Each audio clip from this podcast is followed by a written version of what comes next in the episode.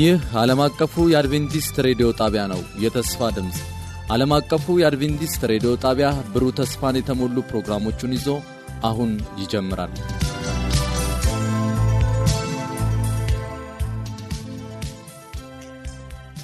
በጌታ የተወደዳችሁና የተከበራችሁ የዘወትር አድማጮቻችን እንደምን ይህ ፕሮግራም ከዓለም አቀፍ አድቬንቲስት ሬዲዮ ዘወትር ማለዳ ወደ እናንተ የሚደርስ ነው።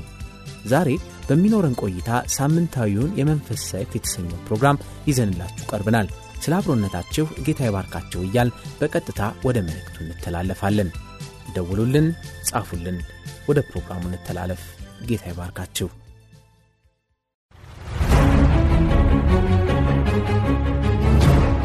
የመንፈስ ሰይፍ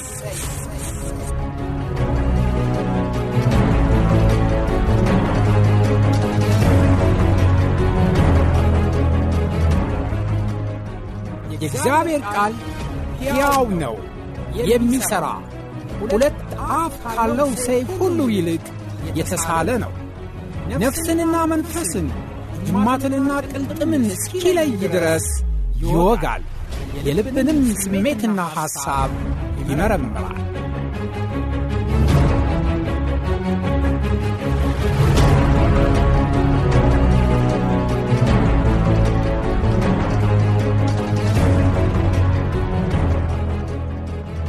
እግዚአብሔር አምላካችን እጅግ አድርገን እናመሰግናለን። እንደገና ዛሬም ከእግዚአብሔር ቃል አብረን የምናጠናበት ጊዜ የሰጠን አምላክ ለዘላለም የተመሰገነ ይሆን። ምናልባት ከዚህ በፊት መልእክቱን አግኝታችሁ ከነበር አላቅም። ስለ ወንጌል ወንጌል ማለት ምን ማለት ነው፣ በተለይም ደግሞ የዘላለም ወንጌል ስለሚል ነገር የሰበኩት ወይም የጠናነው የመጽሐፍ ቅዱስ ክፍል ነበረ። ዛሬ ከዛ ተያያዥነት ወይም ደግሞ ከዛ ጋር ቀጣይነት ያለውን በተለይም ደግሞ በራዕይ ምዕራፍ 14 ቁጥር 6 ከ12 ያለውን የሦስቱን መላእክት መልእክት ተብሎ የሚታወቀው የመጀመሪያውን ክፍል ከእናንተ ጋር አብረን እንድናጠና እፈልጋለሁ። እዚህ ክፍል ላይ ሄደን ስንመለከት በተለየ ሁኔታ ስለ ሦስቱ መላእክት መልእክት መጽሐፍ ቅዱስ በሚገርምና በሚደንቅ ሁኔታ ሲገልጽ እንመለከታለን። ለመሆኑ የሦስቱ መላእክት መልእክት ምንድን ነው? ይህ በራዕይ ምዕራፍ 14 ቁጥር 6 ከ12 ያለውን የሦስቱን መላእክት መልእክት ስንመለከት በቁጥር 8 ላይ ተከተለው፣ በቁጥር 9 ላይ ደግሞ ተከተላቸው የሚል ቃል እናገኛለን። ተከተላቸው የሚለው ቃል አዲስ ኪዳን በተጻፈበት ቋንቋ አብሮ ሆነ ወይም አጀበው የሚል ትርጉም አለው። ከዚህ አገላለጽ ልንገነዘብ የሚገባን ወይም ደግሞ የምንረዳው ነገር ቢኖረን ይህ መልእክት ሶስት መልእክት ሳይሆን በሶስት ክፍል የተከፋፈለ ግን አንድ መልእክት መሆኑን እናያለን ማለት ነው። ይህ መልእክት ክርስቶስ ዳግም ከመምጣቱ በፊት ለመላው ዓለም የሚሰበክ የመጨረሻው የማስጠንቀቂያ መልእክት ነው። የመጀመሪያው መልአክ የዘላለምን ወንጌል ይዞ እንደነበረ ባለራዩ ዮሐንስ ይናገራል። ነገር ግን የመጀመሪያው መልአክ ብቻ ሳይሆን ሁለተኛውም ሦስተኛውን መልአክ የሚሰብኩት ያነውን የዘላለም ወንጌል ነው። ወንጌል ወገኖቼ አንድ ነው፣ የአሰባበክ አቅጣጫው እንጂ የተለየ መልእክቱ ግን አንድ እንደሆነ ይነግረናለኝ። እስኪ መልእክቱን አንድ ባንድ ለማየት በመጀመሪያ የመጀመሪያው መላእክት መልእክት ምን እንደሚል እንመልከት። በምድር ለሚኖሩ ለሕዝብ፣ ለነገር፣ ለቋንቋ፣ ለወገን ሁሉ ይሰበክ ዘንድ የዘላለም ወንጌል ያለው ሌላ መልአክ ከሰማይ መካከል ሲበር አየሁ። በታላቅ ድምፅ የፍርዱ ሰዓት ደርሷልና እግዚአብሔርን ፍሩ ይላል። ክብርንም ስጡት፣ ሰማይና ምድርን ባህርን የውሃን ምንጭም ለሠራው ስገዱለት አለ ይላል።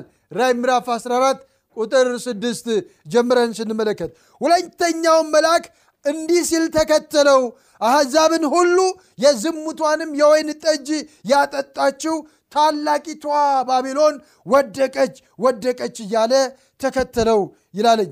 ሦስተኛውም ተከተላቸው ይላል። ቀደም እንደተናገሩ መግቢያ ላይ በታላቅ ድምፅ እንዲህ እያለ ለአውሬውና ለምስሉ የሚሰግዱ በግንባሩ ወይም በእጁ ምልክቱን የሚቀበል ማንም ቢኖር እርሱ ደግሞ በቁጣው ጽዋ ሳይቀላቀል ከተዘጋጀው ከእግዚአብሔር ቁጣ ወይን ጠጅ ይጠጣል። በቅዱሳን መላእክትና በበጉ ፊት በሳትና በዲን ይሰቃያል። የስቃያቸውም ጢስ ለዘላለም ድረስ ይወጣል ይላል ወገኖቼ ለአውሬውና ለምስሉ የሚሰግዱ የስሙንም ምልክት የሚቀበሉ ሁሉ ቀንና ሌሊት እረፍት የላቸውም በማለት በራዕይ ምዕራፍ 14 ቁጥር 6 እስከ 12 ላይ ሲናገር እንመለከታለን። እንግዲህ ምናልባት ወገኖቼ ከዚህ በፊት ስለ ዘላለም ወንጌል ስናጠና ተከታትላችሁኝ ከነበረ ወገኖቼ የራይና የዳንኤል መጽሐፍ ካላቸው መገለጫ ሶስት መገለጫዎች መካከል አንደኛው መገለጫቸው በምሳሌያዊ አነጋገር የተሞሉ እንደነበር ተናግሬ ነበረ። እዚህም ጋር ስንመለከት የተለያዩ ምሳሌያዊ አገላለጮች እንመለከታለን ለምሳሌ መልእክቶቹ መላእክቶቹ ይበሩ ነበር ይላል መጽሐፍ ቅዱስ እናነብሳለ ይህ ምንድን ነው ብለን ስንመለከት የመልእክቱን በጣም አስቸኳይ አንገብጋቢና አስፈላጊነትን የሚያሳይ ሆኖ እናየዋለን። የሚበሩት ደግሞ በሰማይ መካከል ነበረ ይለናለኝ ይህስ የሚያሳየው ምንድን ነው ብለን ስንመለከት የሰብአዊ ፍጥረትን ሁሉ አትኩሮ ሊስብ የሚችል መልእክት ሊቀርብ የሚገባ መልእክት እንደሆነ ወይም ደግሞ የሁሉንም ሰብአዊ ሐሳብ ወይም ደግሞ የሁሉንም ሰብአዊ ፍጡር በሙሉ የሚመለከት መልእክት መሆኑን የሚያሳይ እንደሆነ ይነግረናለኝ መልእክቱን የሚሰብኩት ደግሞ በታላቅ ድምፅ ነበር ይለናለኝ ልብ በሉ። የመጀመሪያው በምንመለከትበት ጊዜ መላእክቶቹ ይበሩ ነበር ይላለች። ይሄ የመልእክት ፍጥነትን ነው የሚያሳይ። የመልእክቱን አስቸኳይነት የመልእክቱን አንገብጋቢነት የመልእክቱ በተለይም ክርስቶስ ከመምጣቱ በፊት ይህ ወንጌል ለዓለም እንዴት መድረስ እንዳለበት የሚያሳይ እውነት ነው። መጽሐፍ ቅዱሳችን በማቴዎስ ወንጌል ምዕራፍ 24 ቁጥር 13 ላይ ሂደን ስንመለከት በተለይም 14ተኛውን ሂደን ስናይ ክርስቶስ ከመምጣቱ በፊት ይህ የመንግስት ወንጌል ለዓለም ሁሉ ይሰበካል ይላል። ለሁሉም ነው የሚለን። ስለዚህ ነው መላእክቶቹ ይበሩ የነበረው። መልእክቱ በጣም አስቸኳይ አንገብጋቢ የክርስቶስ ኢየሱስ የመምጣት ጊዜም ደግሞ ቅርብ እንደሆነ ለማሳየት ነበረ። ደግሞ መላእክቶቹ በሰማይ መካከል ይላለኝ የሚበሩት ያ ደግሞ ሁሉም ምንጊዜም ቢሆን ያው በሰማይ የሚበርን ነገር ማንም ሰው ይመለከተዋል። የብዙ ሰውን ደግሞ ትኩረትና አትኩሮ ያገኛል። ስለዚህ የመልእክቱን አስፈላጊና ትኩረት ሰጭነት ለሁሉም አስፈላጊነት የሚገልጽ ሆኖ እናገኛለን። ሌላው ሶስተኛው እነዚህ መላእክቶች ወይም ደግሞ መልእክቱ የሚሰብኩት መልእክቱን የሚያስተላልፉት በታላቅ ድምፅ ነው ይለናል።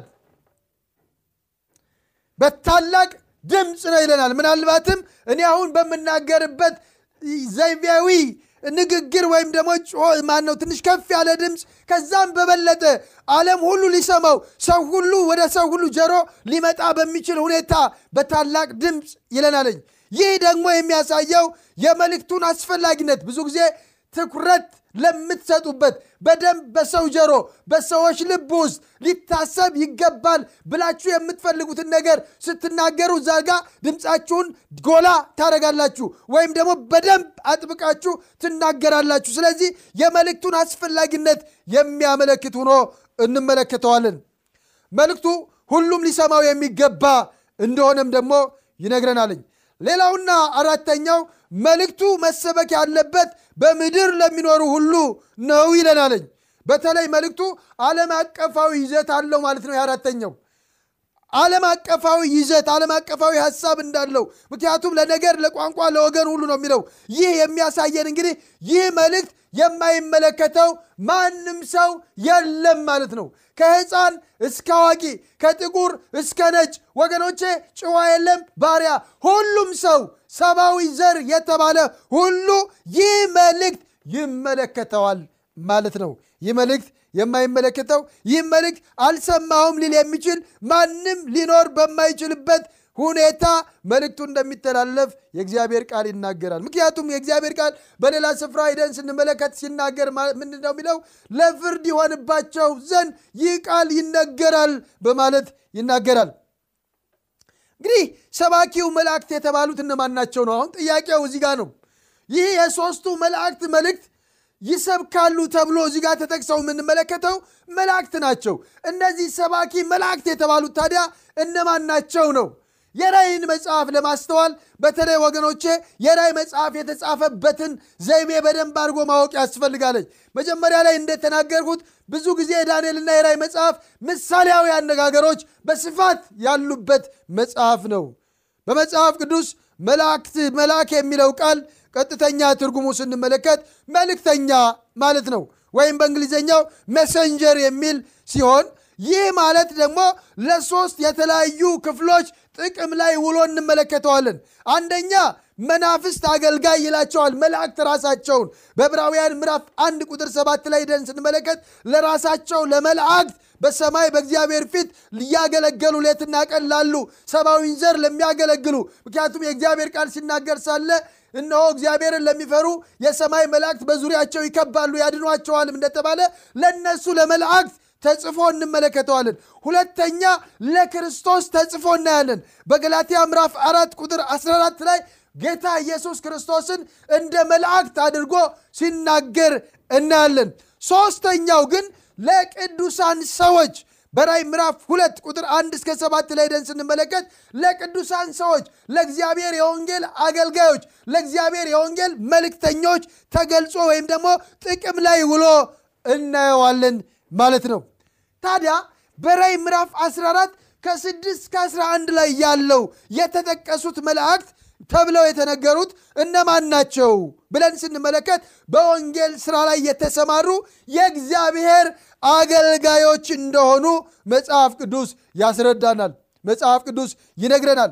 ለምን ብለን ልንጠይቅ እንችላለን። ምክንያቱም በሰብአዊ ዘር ታሪክ ከመጀመሪያ ጀምሮ እስካሁን ድረስ ስንመለከት ወንጌልን ለዓለም ወይም ደግሞ ወንጌልን ለሰዎች መላእክት ሲሰብኩ አላየንም። ወንጌልን ለሰዎች የሰበኩት እነ ጳውሎስ ነበሩ፣ እነ ጴጥሮስ ነበሩ፣ እነ ዮሐንስ ነበሩ፣ እነ ማቴዎስ ነበሩ እንጂ መላእክት ሲሰብኩ አላየንም። ስለዚህ ነው እነዚህ መላእክቶች ወገኖች ለሰብአዊ ዘር የእግዚአብሔርን ቃል የሚያስተላልፉ አገልጋዮች ናቸው የምንለው።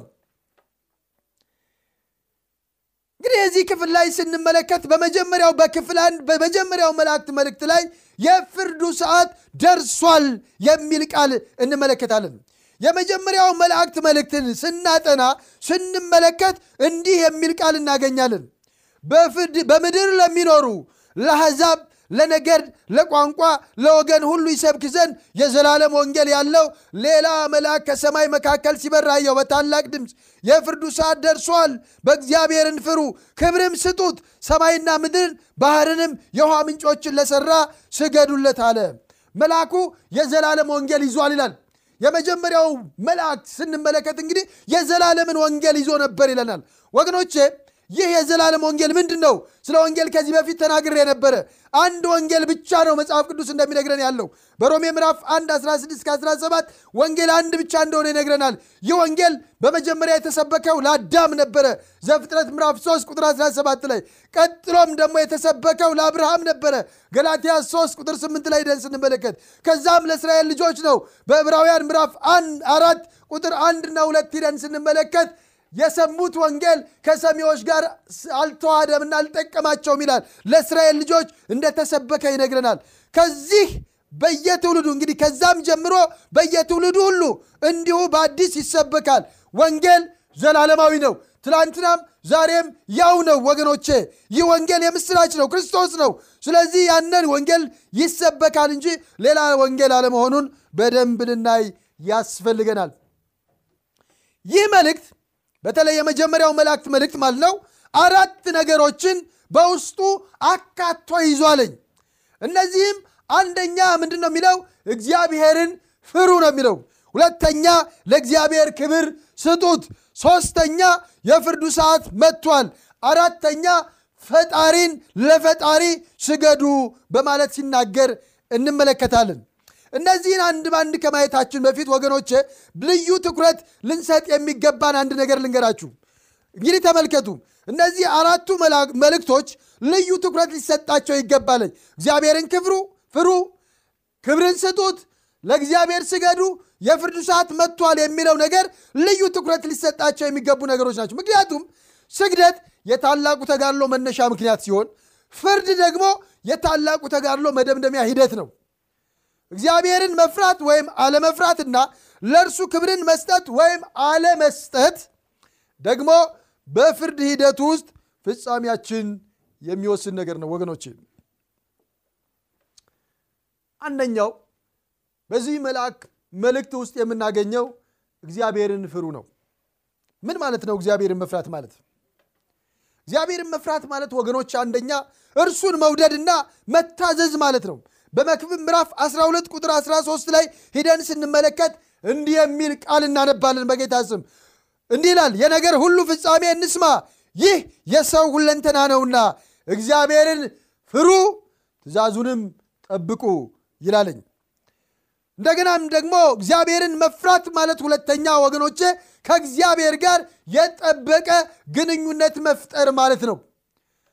በዘዳግም ምዕራፍ 10 ቁጥር 20 ላይ ሂደን ስናነብ የእግዚአብሔርን ቃል አምላክህ እግዚአብሔርን ፍራ እርሱንም አምልክ ከእርሱም ጋር ተጣበቅ በማለት እግዚአብሔርን መፍራት ከአምላክ ጋር የጠበቀ ግንኙነት ማድረግ እንደሆነ ሲነግረን እንመለከታለን። ልብ በሉ እግዚአብሔርን ፍሩ ነው የሚለን። እንግዲህ እግዚአብሔርን መፍራት ማለት ምን ማለት ነው ያልን እንደሆነ የመጀመሪያው እግዚአብሔርን መፍራት ማለት መውደድና መታዘዝ ነው ብለናል መውደድና መታዘዝ ነው። ሁለተኛ እግዚአብሔርን መፍራት ማለት ከእግዚአብሔር ጋር የጠበቀ ግንኙነት ማድረግ እንደሆነ ይነግረናል ማለት ነው። እንደዚህ ይለናል እንደውም በመቀጠል ምን እንደሚመስል ከእግዚአብሔር ጋር የጠበቀ ግንኙነት እንደሆነ እግዚአብሔር መፍራት።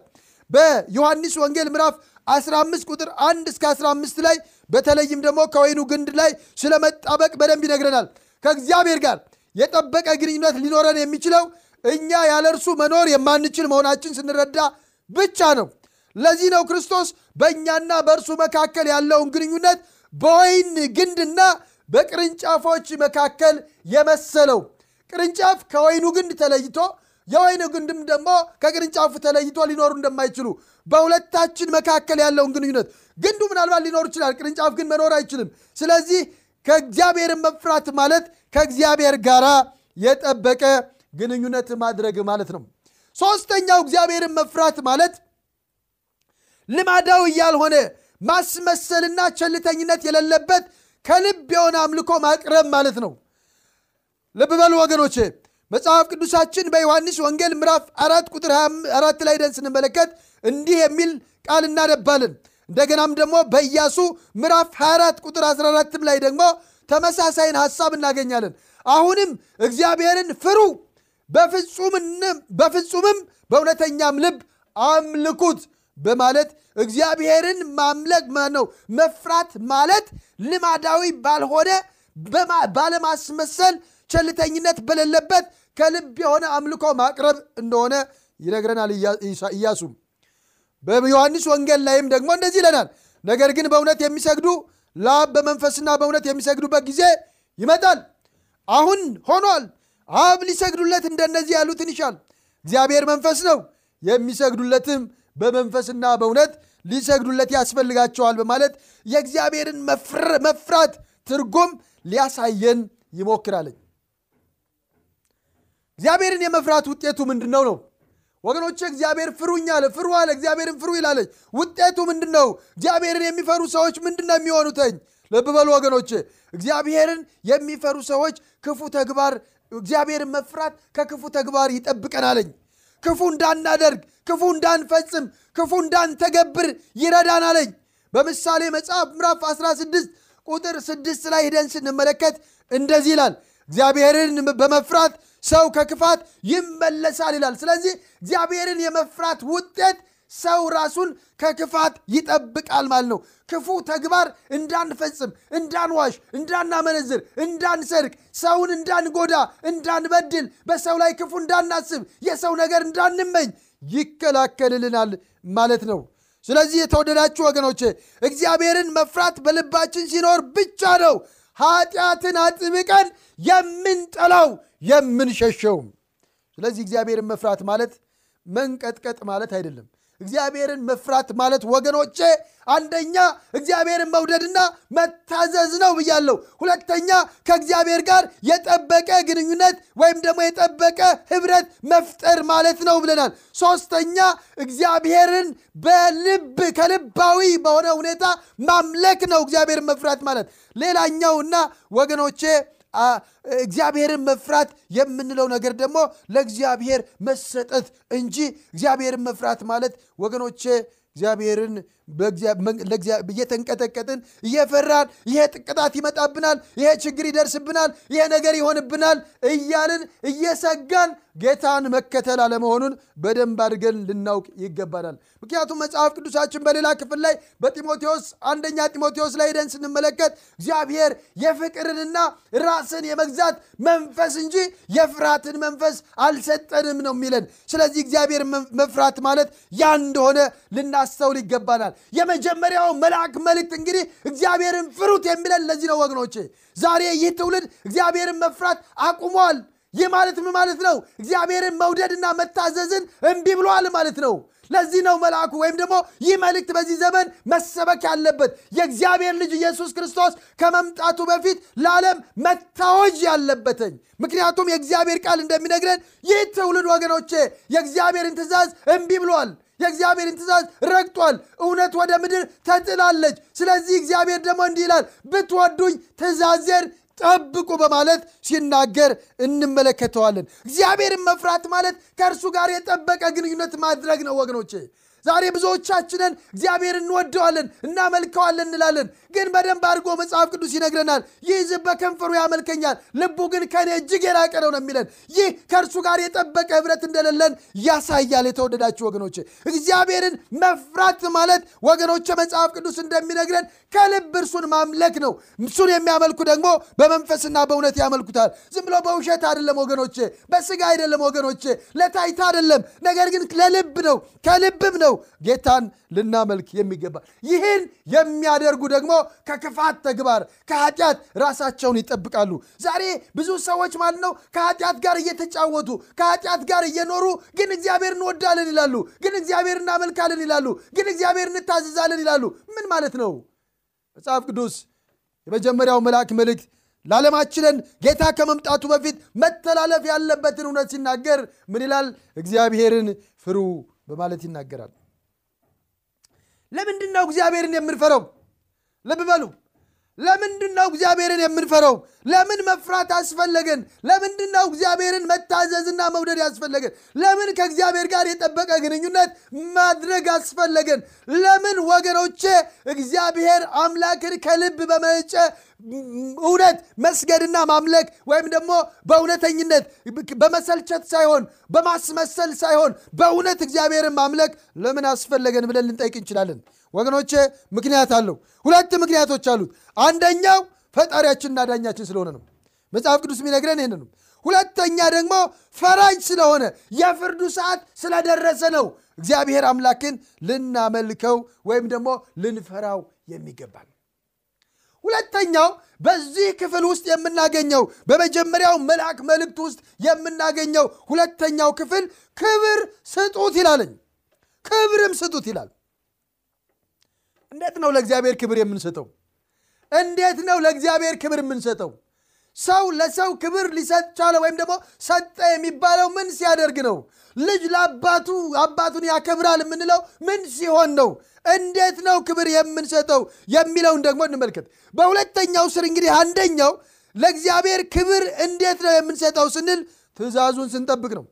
መጽሐፍ ቅዱሳችንን ስንመለከት በዘጸአት ምዕራፍ 20 ቁጥር ሁለት እስከ 12 ላይ ሄደን ስንመለከት እርሱ እንደተናገረው እርሱ እንደሚፈልገው አድርገን ቃሉን በተግባር ስንተረጉም እንደሆነ ቃሉን በተለየ ደግሞ ወገኖች ትእዛዛቱ አስርቱ ትእዛዛት በዘጸአት መጽሐፍ ላይ የተጠቀሰልን ዘጸአት ምዕራፍ 20 ቁጥር ሁለት ጀምሮ እስከ 12 ያለውን በደንብ አድርጎ ማየት ነው።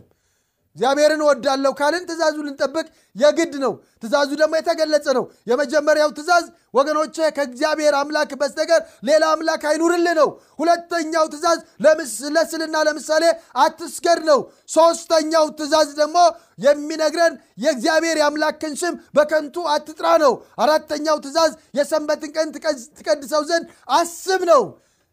አምስተኛው እናትና አባትህን አክብር ነው። ስድስተኛው ወገኖቼ አትስረቅ ነው። ሰባተኛው ስንመለከት አትግደል ነው። ስምንተኛው አታመንዝር ነው። ዘጠነኛው በባልንጀራ ላይ በሐሰት አትመስክር ነው። አስረኛ ባልንጀራህን ማንኛውም ነገር አትመኝ ነው። የእግዚአብሔር ትእዛዝ ነው። ይህ ትእዛዝ በሁለት የተከፈለ ነው። የመጀመሪያው ከአንድ እስከ አራት ፍቅር ለእግዚአብሔር ነው። ሌላኛው ከአምስት ከስድስት ፍቅር ወገኖቼ ለሰው ነው። ይህ ትእዛዝ ደግሞ በፍቅር የታሰረ ነው። እግዚአብሔር ደግሞ ፍቅር ነው። ፍቅር የሌለው ደግሞ እግዚአብሔርን አያውቅም። ስለዚህ ወገኖቼ ለእግዚአብሔር ክብር ስጡት ይላል። እግዚአብሔርን ማክበር ማለት እግዚአብሔር ባወጣው ወይም ደግሞ የእግዚአብሔር የባህሪ መገለጫ በሆነው ነገር ላይ ራስን ማስቀመጥ ለእግዚአብሔርም ደግሞ መታዘዝ ማለት እንደሆነ ማየት ያስፈልገናል። ለእግዚአብሔር ክብር ስጡት ይላል። ሰው እንዴት ነው ለእግዚአብሔር ክብር የሚሰጠው? ልብ በሉ። አሁንም ሕጉን በመጠበቅ ብለናል። ሁለተኛም ክብር መስጠት ተመሳሳይ ነው። ሌላው ሁለተኛው ክብር በመስጠት ስር ለአካላችን ስንጠነቀቅ ነው ክብር የምንሰጠው።